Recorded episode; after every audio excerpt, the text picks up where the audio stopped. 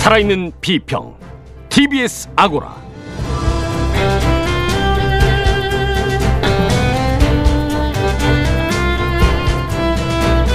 안녕하세요. TBS 아고라 송현주입니다. 라디오와 음악 뗄 수 없는 영원한 동반자인데요. TBS에도 오전, 오후, 저녁에 개성 있는 음악 프로그램들이 편성되어 있습니다. 오늘 주마가평에서는 라디오와 음악 그리고 TBS 음악 프로그램에 대해 말씀 나눠보겠습니다.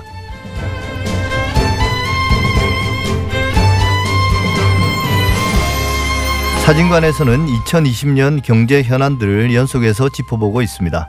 오늘은 그 마지막 순서로 주 52시간 근무제에 대해 알아보겠습니다. TBS 아고라 지금 시작하겠습니다.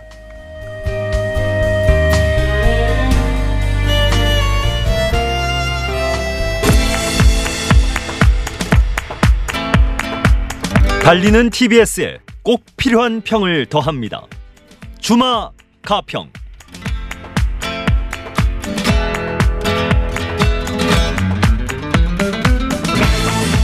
주마가평 오늘도 두 분 전문가와 함께합니다. 고재일 시상기자 어서 오십시오. 네, 안녕하십니까. 이종임 서울과학기술대학교 IT정책전문대학원 강사 어서 오십시오. 네, 안녕하세요. 네, 오늘 주마가평은 정치나 시사 문제 말고 좀 부드러운 이야기를 준비했습니다.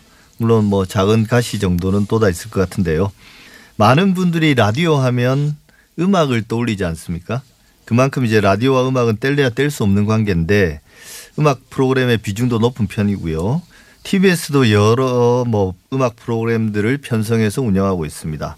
오늘은 음악 음악 프로그램 중에서 두드러지는 몇몇 프로그램에 대해서 이야기 나눠볼까 합니다. 먼저 김규리의 퐁당퐁당 방송 내용 잠깐 듣겠습니다. 그래서 모셨습니다. 수요일엔 퐁당 초대, 초대석. 대한민국 동계 스포츠의 전설 같은 분이시죠. 1990년대 스피드 스케이팅의 간판 스타.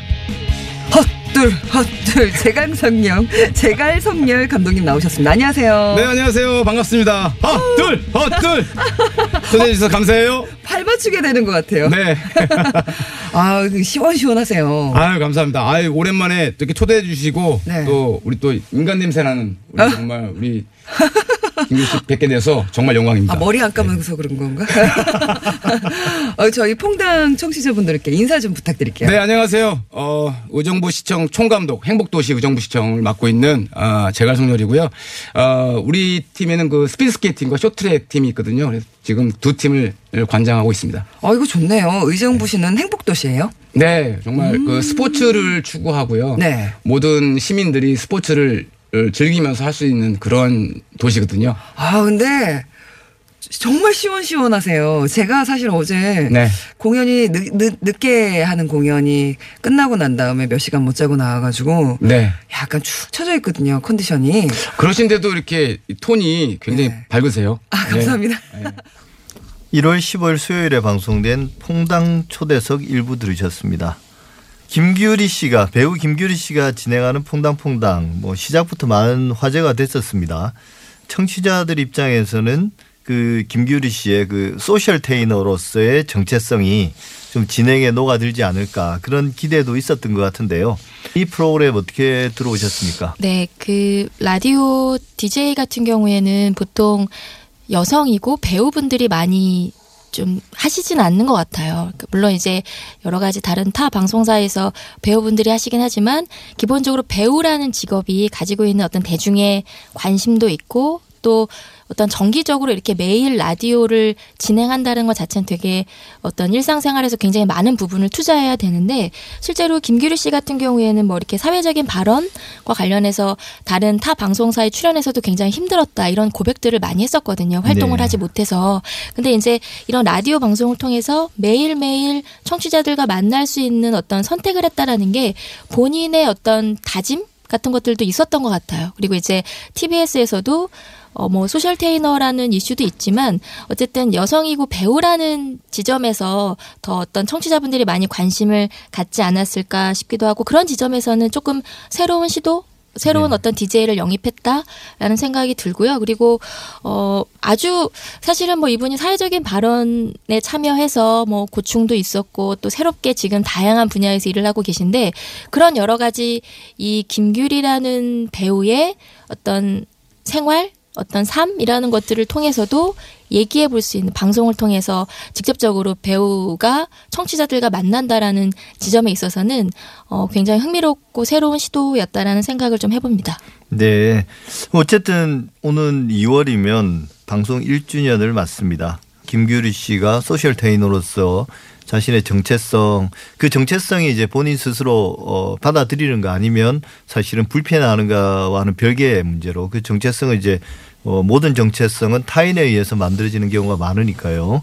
근데 이제 그런 정체성들을 방송에 얼마나 녹여내는가와는 별개로 일단 내용에 대해서는 어떻게 평가하시는지 1년간에. 네.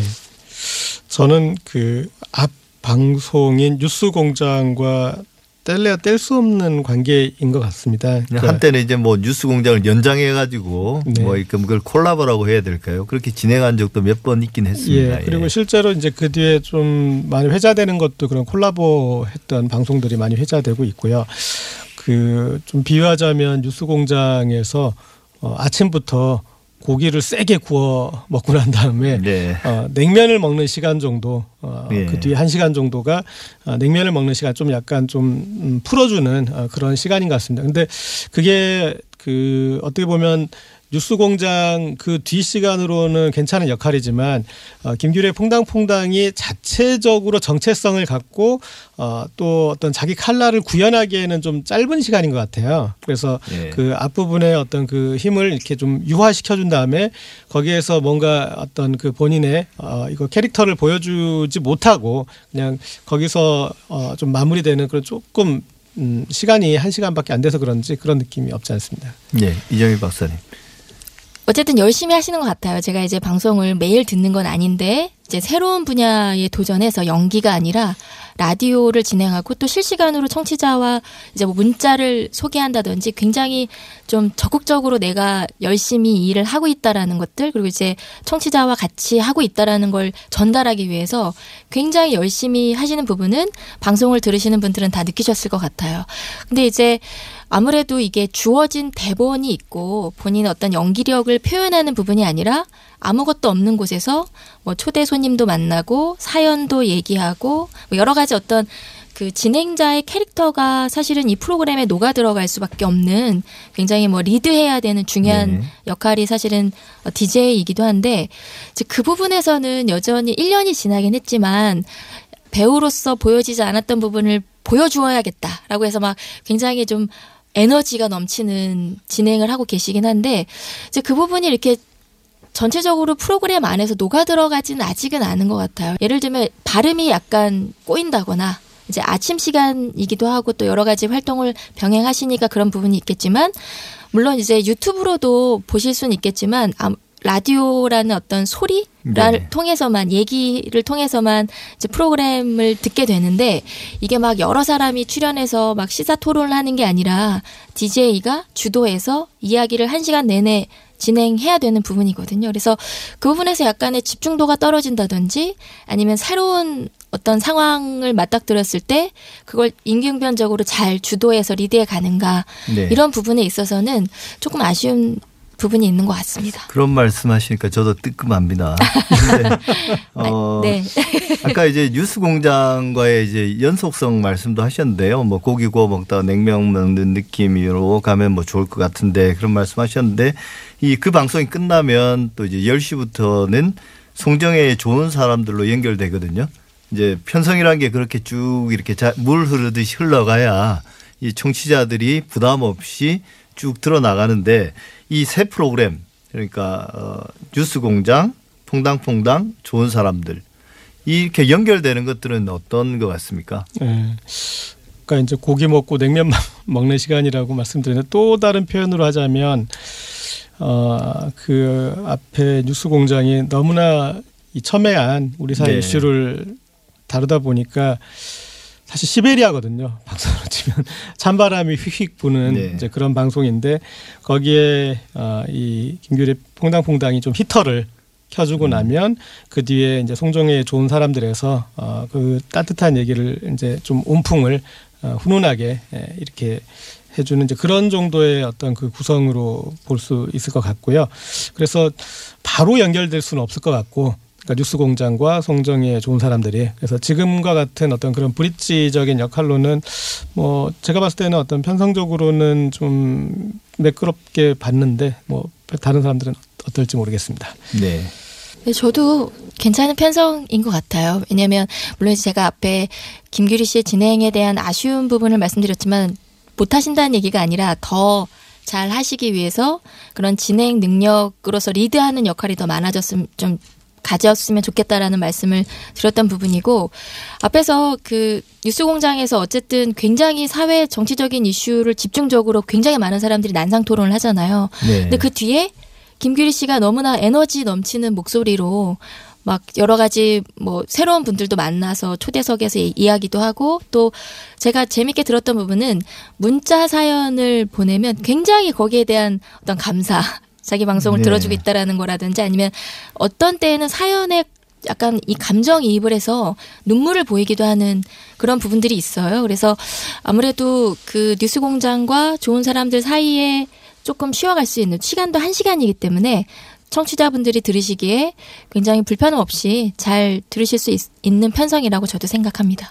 그 퐁당퐁당 외에도 뭐 또 하나 주목할 만한 음악 프로그램이 있는데요. 오후 4시부터 6시까지 2시간 동안 진행되는 이은미와 함께라면 어, 역시 방송 내용 준비했으니까 일단 한번 들어보시죠. 흔히 사람은 절대 변하지 않는 존재라고 한다.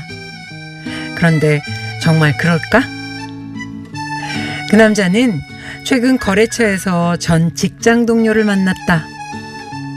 처음엔 그가 하나도 변하지 않았다고 생각했는데 여러 번 만나다 보니 겉모습만 같을 뿐이었다. 소극적인 성격은 적극적이고 직설적으로 바뀌었고 예전과 달리 따뜻하고 배려심 넘치는 사람이 돼 있었다. 안 본 10년 사이 그에겐 무슨 일이 있었던 걸까? 어느 통계를 보니 대부분의 사람들은 10년 정도의 시간이 지나면 과장 좀 보태서 다른 인격 인격이라도 바- 인격이라고 봐도 될 정도로 변한다고 한다. 환경과 경험이 본성도 변화시키는 거다. 1월 15일 수요일 방송된 이은미와 함께라면 일부분 들으셨습니다. 이은미 씨도 누구나 인정하는 대한민국의 톱 가수이면서 또 대표적인 소셜 테이너 아니겠습니까? 음악 프로그램 DJ로서의 경쟁력 혹은 뭐 정체성 이건 어떻습니까? 어, 저는 일단 그렇게 이은미 씨를 진행자로 어, 세웠다라는 거에 대해서는 상당한 평가를 해주고 싶고요. 네. 그런데 이은미 씨를 진행자로 세운 다음에 이 프로그램이 시간대가 이 시간대가 적당한가라는 첫- 좀 의문이 들고 오후 4시부터 네. 6시까지요. 또 하나는 이제 프로그램의 어떤 그 포맷이 어, 기존의 이제 라디오 진행자 의 포맷에다가 이은미 씨를 계속 맞춰가는 느낌이 들어요.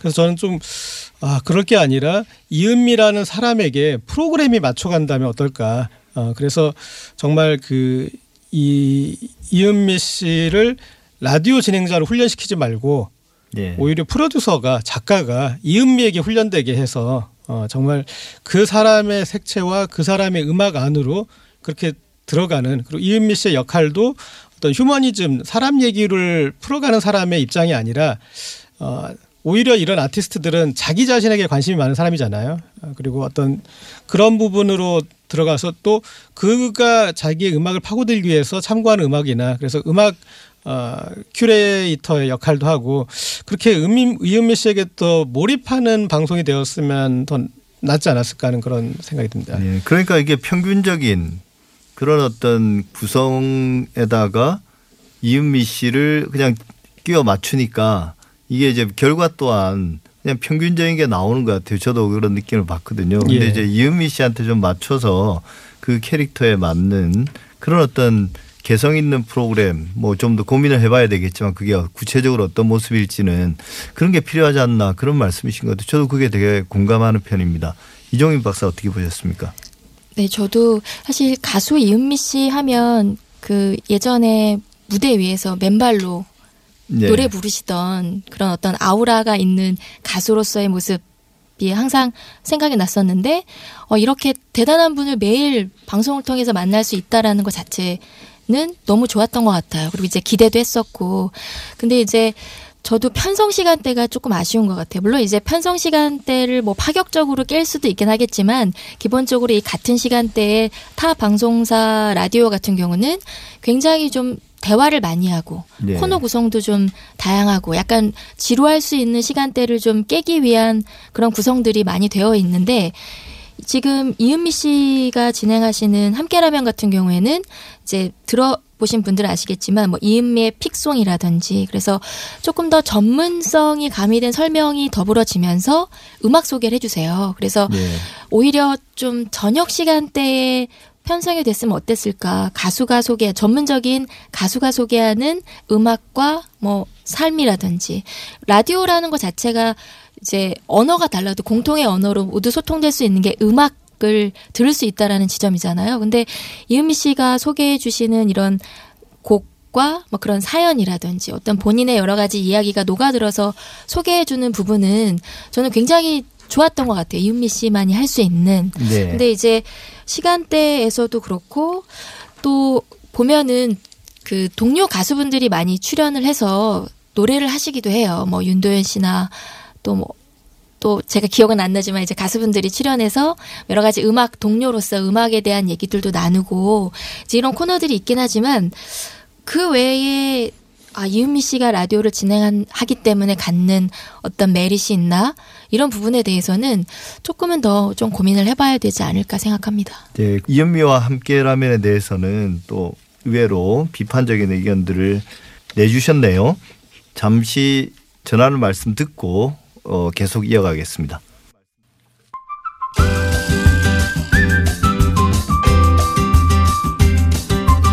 지금 여러분께서는 미디어 전문가 송현주 한림대 교수의 진행으로 TBS 아고라를 듣고 계십니다. 살아있는 비평 TBS 아고라는 청취자 여러분들의 생생한 의견으로 만들어집니다. 50원의 유료 문자 샵의 0951번 TBS 앱을 통해 평소 TBS 라디오를 들으면서 꼭 하고 싶으셨던 말을 아낌없이 보내주세요. 주마가평 고재일 시사인 기자 이종임 서울과학기술대학교 IT정책전문대학원 강사 두 분과 함께하고 있습니다. 어, TBS의 심야 시간대에 방송되는 음악 프로그램인데요. 임진모의 마이웨이 저명한 음악 전문가이시기도 하시죠 이분이 방송 내용 잠깐 들어보고 또 어, 이 프로그램에 대해서 이야기 나눠보겠습니다. 새로운 세상을 만나고 감동의 음악 속으로 빠져 들어보는 시간. 네. 월드뮤직 전문가 황우창 씨와 함께합니다. 세상 음악. 자, 황우창 씨 어서 오십시오. 안녕하세요. 네, 네. 자, 세상의 다양한 음악을 만나보는 시, 간인데요 흔히 이제 우리가 world music이라고 하는데 우리 이 시점에서 한번 world music을 한번 새롭게 한번 아니 어 재정의를 한번 해봤으면 좋겠어요. world music이라는 걸 우리 마이웨이 우리 청취자분들에게 네. 어떻게 설명하시겠어요? 세상의 모든 음악이죠, 뭐. 음. 세, 세계 각지의 음악, 뭐 네. 대중음악일 수도 있고요, 민요일 네. 수도 있고요, 전통음악일 수도 있고요. 근데 이제 우리가 그 중에서 뭐 빌보드 차트 음악이나 이런 것들은 여기에 속하지 않는 것으로 얘기하죠. 그렇죠. 음악만 네. 듣고서 그 나라의 또는 그 지역의 특성, 그러니까 아 이거 어느 나라 음악이구나 음. 알수 있는 단서가 전혀 없다면 네. 좋게 말하면 이제 세계화된 음악이잖아요. 네. 이게 이제 전 세계 흔히 우리가 팝이라고 부르는 음. 악인 거고. 앞서 들었던 두 프로그램에 비해서는 좀 뭔가 본격 음악 방송이라는 느낌을 주는데 물론 음악이 나오지는 않았습니다만 어, 두 분은 어떻게 들으셨습니까? 네. 저는 이제 그 앞서 예, 이은미 씨 프로와 연결해서 좀 말씀드리자면 네.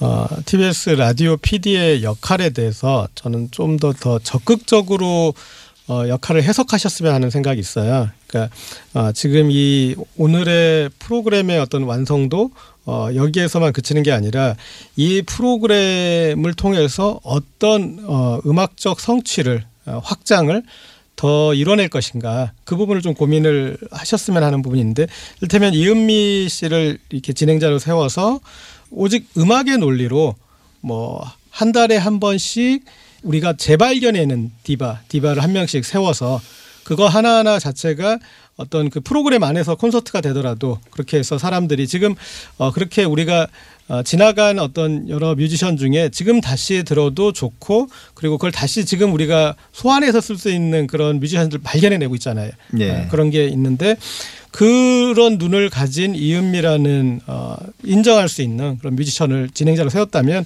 그런 것들을 한번 좀 해봤으면 좋겠고요. 그다음에 어 임진모의 마이웨이로 와서 그 얘기를 좀 확장하면은 여기서도 어 이 TBS 라디오 어, PD의 역할이 저는 좀 확장됐으면 좋겠습니다. 두 가지 측면으로 확장됐으면 좋겠는데 어 하나는 여러 또 음악적 담론들이 형성되고 논 논의되고 그렇게 있거든요. 그래서 예. 그것에 대해서 심판이 되어줄 아, 그리고 그 이슈를 아, 어떤 플랫폼에 올려줄 너무나 좋은 사회자인데 예. 그래서 이제 어떤 그 음악 담론을 여기서 여러 어, 현행 예, 담론들이 논의되는 논의의 장으로 그래서 어그 음악 담론의 검객들도 좀 나와서 휘둘러주고 하는 이제 그런 역할을 좀 했으면 하는 것과 또 하나는 어이 임진모 선생님은 본인이 팝 음악, 그러니까 파퓰러한 음악에 그러니까 대중성을 가진 음악에 대한 어, 애정과 관심과 그다음에 의미 부여를 하는 분이에요. 그러면 그 대중성은 그 사회를 읽어야지 나오는 부분이고 그래서 음악을 읽어내는 데 있어서 그 사회를 이- 읽어내는 거에 관심이 많은 음악 평론가니 그래서 여기에 TBS의 또 하나의 강점이 시사지 않습니까? 그 네. 시사를 같이 끌어들일 수 있는 너무나 좋은 진행자예요. 아. 그래서 어, 거기에 그 결부시켜서 어떤 사회에 대한 얘기가 그게 어떻게 음악으로 혹은 영화 혹은 다른 미술로 확장되는지에 대해서 얘기를 할 수 있는 그 키를 잡아줄 수 있는 너무나 네. 좋은 선장인데 그 좀 적극적으로 활용 안 하고 있는 거 아닌가 하는 생각이 듭니다. 그러니까 이 프로그램이 그냥 그 TBS의 그 시간대를 책임지는 게 아니라 거기서 그치는 게 아니라 이 음악이라는 하나의 커뮤니티 내에서의 어떤 담론이라든지 네. 어떤 음악의 어떤 경향성이라든지 이런 것들에 좀 영향을 미치는 그런 어떤 내용들로 좀 채워졌으면 좋겠고 어 임진모 씨는 그것뿐만 아니라 그것을 더 넘어서서 이제 음악과 사회를 연결시키는 역할도 잘 하실 분인데 결국은 이제 진행자들 이은미 씨나 아니면 임진모 씨나 뭐 김규리 씨도 그렇지만 그분들의 잠재성을 이 방송 프로그램의 어떤 구성이 잘 못 살리고 있다 이 말씀이신 거죠. 그렇죠. 예. 그러니까 뭐 네. 이를테면 이제 뭐 영화를 통해서 퀸 프레디 머큐리가 더 재조명될 때 예. 또그 그분이 프레디 머큐리가 어 인종차별의 피해자이면서 또 한쪽으로 욕을 먹는 이유는 가해자의 입장에 섰기 때문이거든요. 네. 그래서 그런 이 얘기를 더 풀어가고 그다음에 또 그분이 되게 또 인종적으로도 독특한 어떤 그 출신이어 가지고 여러 어떤 굴곡이 있었는데 그런 것들로 또 인종 그 아프리카의 어, 인종 갈등이나 몇 가지 되게 풀어갈 대목들이 많고 그런 것들의 어떤 그 선장으로서 너무나 좋은 자질을 가지고 있는데 네. 그런 좀 많이 풀어먹지 못하고 있는 거 아닌가 하는 생각이 좀 듭니다. 부드러운 이야기 하려고 그랬는데 고재 기자님이 뼈 때리는 말씀을 많이 하시는 것 같아요. 역시 문화부 기자로서의 그 역량을 유감없이 발휘하시는 것 같습니다. 네. 어, 저는 프로그램에 대해서 좀 말씀을 드리고 싶은데요.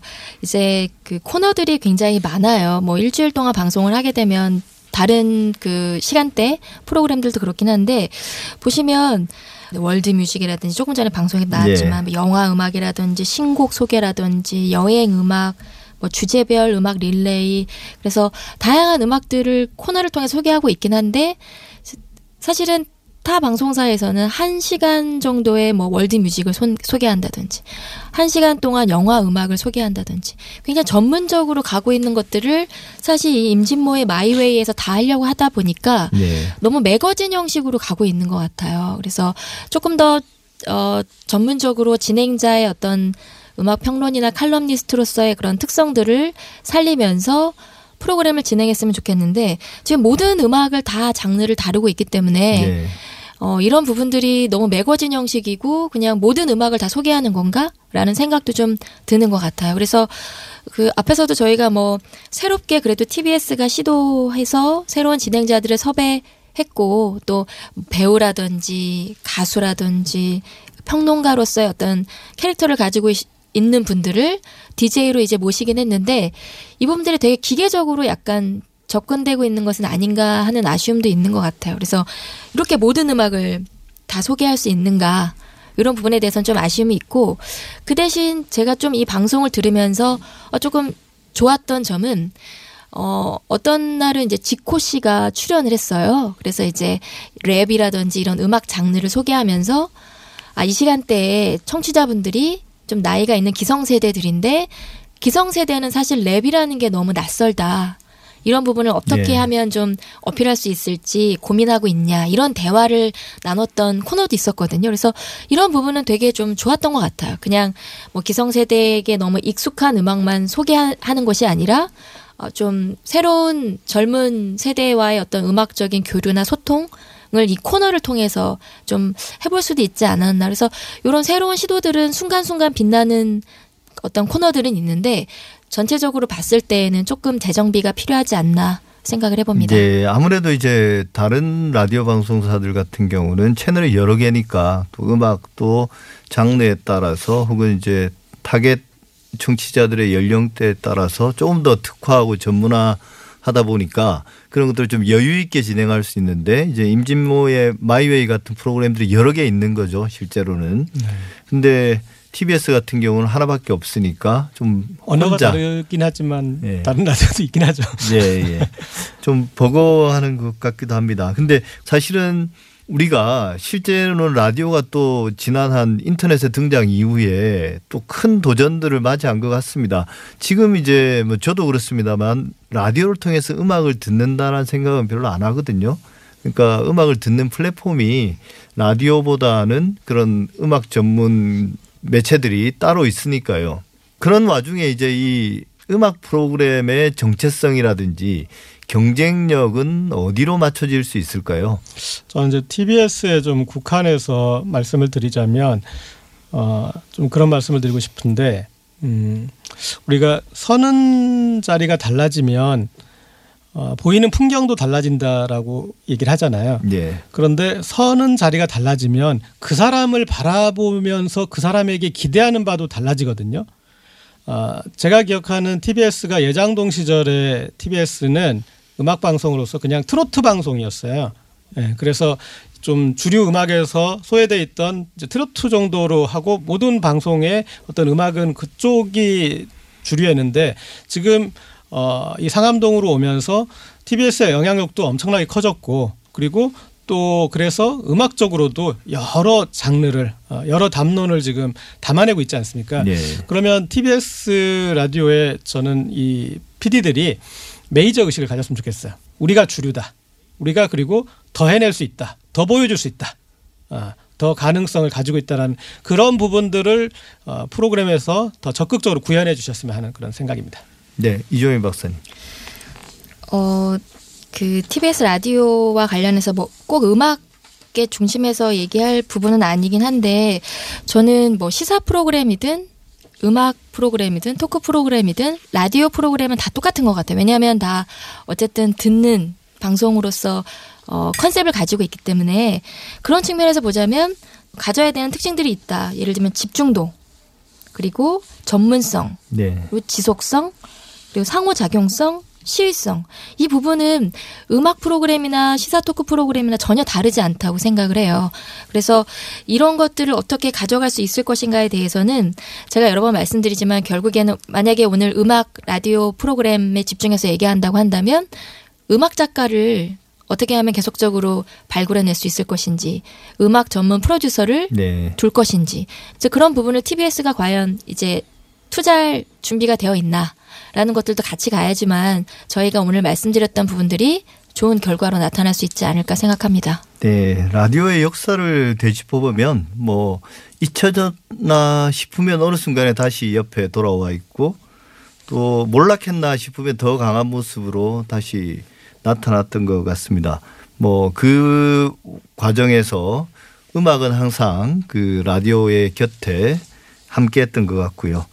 그래서 이제 뭐 TBS가 세세한 지적 사항들 많이 말씀해 주셨는데 뭐 TBS뿐만 아니라 우리나라 라디오가 음악과 함께 또 새로워진 모습으로 또 올해 청취자들의 사랑을 받았으면 좋겠다는 생각을 합니다. 주마가평 오늘은 여기서 마무리하겠습니다. 고재일 시사인 기자, 이종임 서울과학기술대학교 IT정책전문대학원 강사 오늘 말씀 감사합니다. 네, 감사합니다.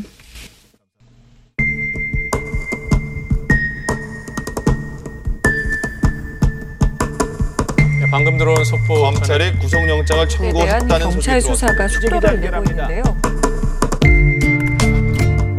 사실과 진실의 관계. 사진관.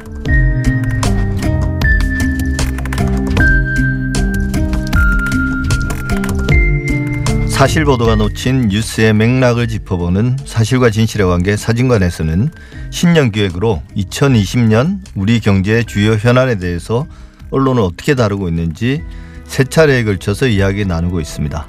오늘 마지막 시간으로 주 52시간 근무제와 최저임금에 대해서 이야기 나눠보겠습니다. 이 시간 고려대학교 노동문제연구소 김성희 교수 나와주셨습니다. 안녕하세요. 예, 안녕하십니까. 네.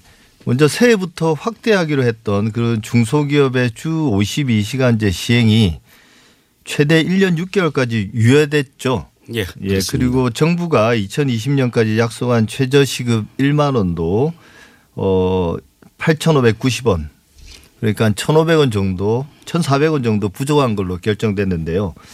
뭐 이에 대해서 경향신문이나 한겨레 같은 경우는 노동자를 외면하고 있다고 좀 비판했고 반대로 이제 경제 전문지나 보수 일간지들은 정부의 정책 기조를 좀 긍정적으로 평가하면서 우리 경제에 부담이 되니까 주 52시간 근무제 시행을 접어야 되고 또 지난 3년 동안 최저임금이 32.7%나 올랐기 때문에 이런 것들에 대해서 반대한다.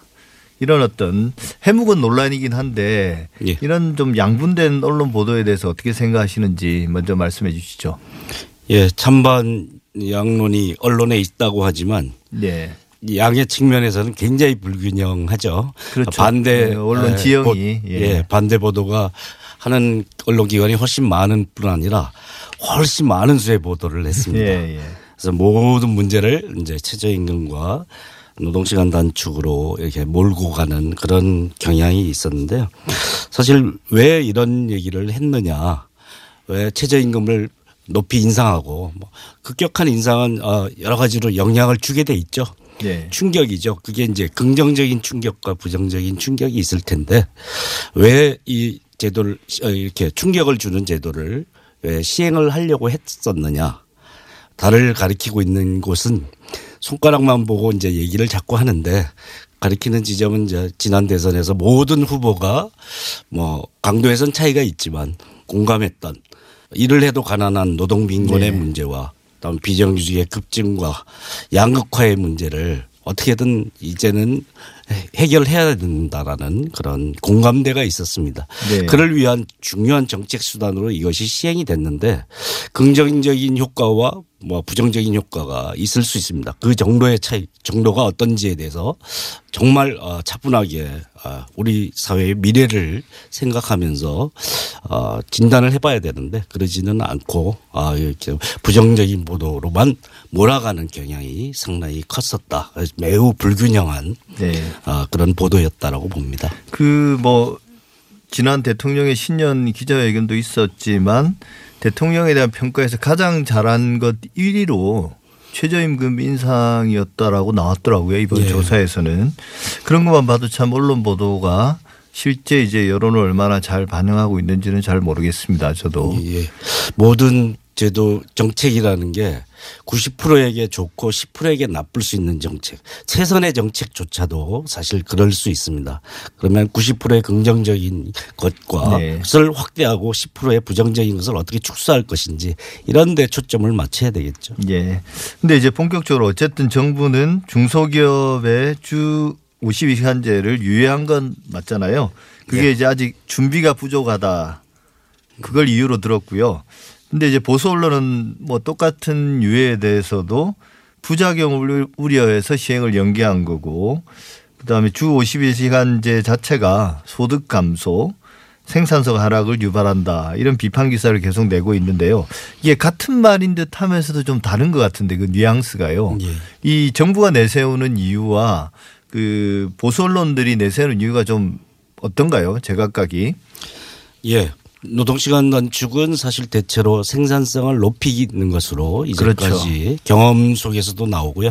연구 결과로도 다 확인되는 네. 사실입니다. 그래서 생산성 하락을 가져온다라는 얘기는 좀 안만 논리적인 모순이긴 예. 하죠. 예. 그리고 소득 감소 문제 언제 이렇게 굉장히 그 소득 감소된 노동자를 위하는 것처럼 생각하지만 사실은 기업주에게 유리한 보도를 하기 위해서 일부 노동자에게 소득 감소가 생기는 문제를 굉장히 과대하게 해석하는 경향이 있다 이렇게 생각이 듭니다. 뭐 이런 언론 보도가 너무 많이 나오니까 정부가 항상 방어적으로 하다 보니까 아, 300인 이상 과 공공부문에 할 때도 9개월 시행유예를 했었고요. 지금 또 이제 중소기업에 50인 이상 299인까지의 사업장에 대해서는 또 1년 6개월을 했습니다. 그래서 이건 지금 하고 있는 것은 법정 노동시간 단축을 하는 게 아니라 우리나라 법정 노동시간은 40시간인데 네. 12시간 잔업을 할 수 있게끔 허용해 주는 제도인데 최대 노동 시간이 52시간인데 그렇게 그 이상으로 했던 것은 사실 그 정말 과도한 것이었고 비정상이었는데 비정상을 정상화하는 국면에서 이렇게 당 아, 중소기업의 시행유예를 너무 많이 한다든지 하면 대중소기업의 노동 조건의 격차가 많은데 노동시간 측면에서의 격차도 점점 중요해지고 있는데 그런 것까지 너무 과대하게 될 가능성이 있다. 이런 문제를 우선적으로 짚어야 되는데 하지 말아야 된다라는 보도를 쏟아내기 위해서 경강부회하는 경향이 네. 굉장히 강했다라고 봅니다. 근데 그 소득 감소와 관련해서는 언론에 계속 보도되는 게 어, 실제 이제 잔업이나 뭐 주말 근로를 못하게 됨으로써 소득이 감소해서 그래서 학원비도 못 내고 그래서 뭐 알바 자리를 그러니까 투잡을 뛴다. 그래서 뭐 일을 더 하고 싶은데 왜 일을 못하게 하느냐. 이런 사례를 들기도 하고 그 자유한국당의 모 국회의원은 자유시장 경제에서 일하고 싶다는데 일을 못하게 하는 게 말이 되냐 이런 이야기도 했었거든요. 근데 실제 이제 중소기업에 주 52시간제가 시행될 경우 뭐 우려되는 사안이나 뭐 그런 것들은 어떤 걸 들 수 있을까요?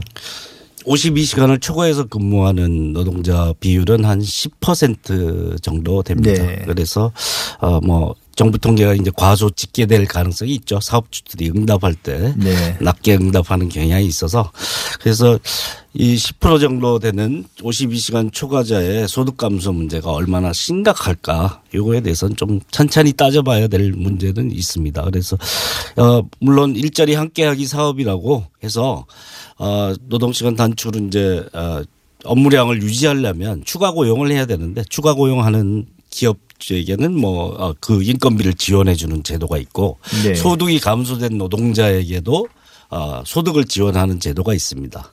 단 다만 문제는 노동자에게 직접 주는 게 아니라 기업주에게 우회 지원하기 때문에 네. 그래서 이제 제대로 뭐 효과가 있겠느냐 하는 문제는 있지만 제도 설계는 되어 있다. 이렇게 볼 수 있고요. 그래서 추가 고용해야 할 수 있는 여건이 되는 그런 뭐 여건이 안 되는 기업들에게 아, 지원금을 줘서 새로 고용을 해서 다 같이 골고루 일하게 하- 해라. 이렇게 하는 방향은 어, 뭐 대체로 원, 원칙적으로 우리가 가야 될 길이- 길이라고 생각을 합니다. 그 예. 과정에서 이제 중소기업들이 아, 인건비 부담과 이런 것을 얘기를 하는데 사실 그에 대한 지원책도 적절하게 마련돼 있는 편이다라고 볼 수 있고요. 노동시간 비정상적으로 높았던 노동시간을 줄이는데 연착륙하기 위한 제도적 장치는 갖춰져 있는데 그럴 결단을 하는 것이 중요하는데 그런 결단을 하기보다 하던 대로 하려고 하는 나쁜 습관 끊기 힘든 게 아닌가 그런 문제가 아닐까 생각합니다. 근데 이제 결국 점차로 이제 후퇴한 거고 그 이제 유예를 둔 것. 그 실제로는 처벌 유예죠. 예, 1년 6개월 그렇습니다. 동안은 주 52시간을 초과하는 어 근무를 시켜도 이제 그 기업주를 처벌하지 않는다는 건데요.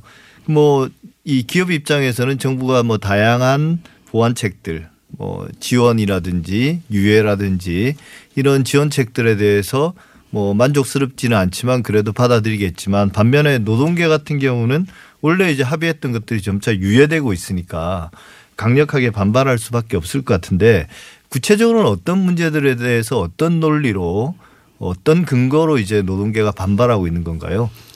예, 두 가지인데요.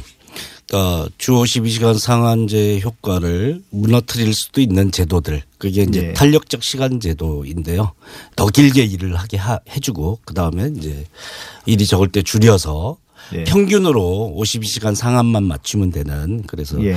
예, 60시간까지도 일할 수 있고 더 일할 일감이 많을 땐 더 일할 수 있는데 어, 일감이 없을 때 줄여서 뭐 평균으로 52시간 맞추는 걸 3개월까지 노사 합의로 허용돼 있는 제도를 네. 6개월로 연장하자 이런 논의가 그러니까 평균 계산하는 기간을 3개월로 하던 걸 6개월로 예, 예. 늘리자는 말씀이시죠? 예, 뭐 보수 야당은 뭐 1년까지 하자 이런 얘기가 네. 있는데요. 사실 이렇게 주 52시간까지 잔업이 네. 일상화돼 있는 나라에서 탄력제 같은 제도를 하는 나라는 사실 거의 없다. 미국, 네. 일본 정도인데 거기도 다른 방식으로 제한이 되고 있어서 네. 독일이나 프랑스는 법정 노동 시간이나 뭐 에, 기준 노동 시간이 40시간 미만으로 갈 때 35시간제, 37시간제 이렇게 갈 때 사실 탄력제 확대를 했었습니다. 그래서 이렇게 잔업이 일상화되어 있는 나라에서 탄력제를 이렇게 시행 뭐 이미 시행하고 있고 그걸 정상 기간을 확대한다라는 게 사실 노동 시간을 정상화하는데 바람직하지 않은 방향이다. 이런 뭐 것이 있었는데요. 이것보다 이제 더 문제는 지금 발표된 아 조치가 유- 유예. 시행유예 조치 뭐 그게 이제 감독도 안 하고 처벌도 안 하는 그래서 예. 그래서 노동 시간에 있어서의 격차가 확대되는 문제가 아, 예. 더 심각해질 것이다. 그리고 정상화하는데 사실 걸림돌이 되지 않겠냐. 예. 더 중요한 문제 중에 한 가지는 특별 연장 근로제도인데요. 예. 그래서 재난과 같은 사태가 벌어지면 거기에 투입되는 뭐 돼지 열병이나 이런 걸 같은 경우에 거기에 투입되는 인원은 시간 제한 없이 근무하게 해주는 제도죠. 산불이 나거나 뭐 통신망에 화재가 나거나 이런 사태인데 이것을 어 일시적인 물량의 급증이라는 경영상의 이유에도 허용해 주겠다라는 제도는 네. 사실 너무 법, 법적 기준 너무 초, 초월한 네. 노동시간 제도를 형해화시키는 그런 네. 보완책이 아니냐. 보완책의 수준을 넘어선 예. 문제가 아니냐. 그런 문제점을 지적하고 있죠. 세계 12권의 경제 대국인데 네.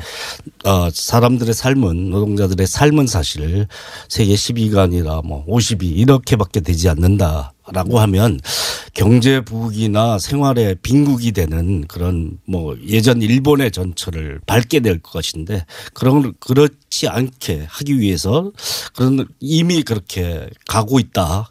노동 빈곤과 양극화의 문제가 심각하니까요.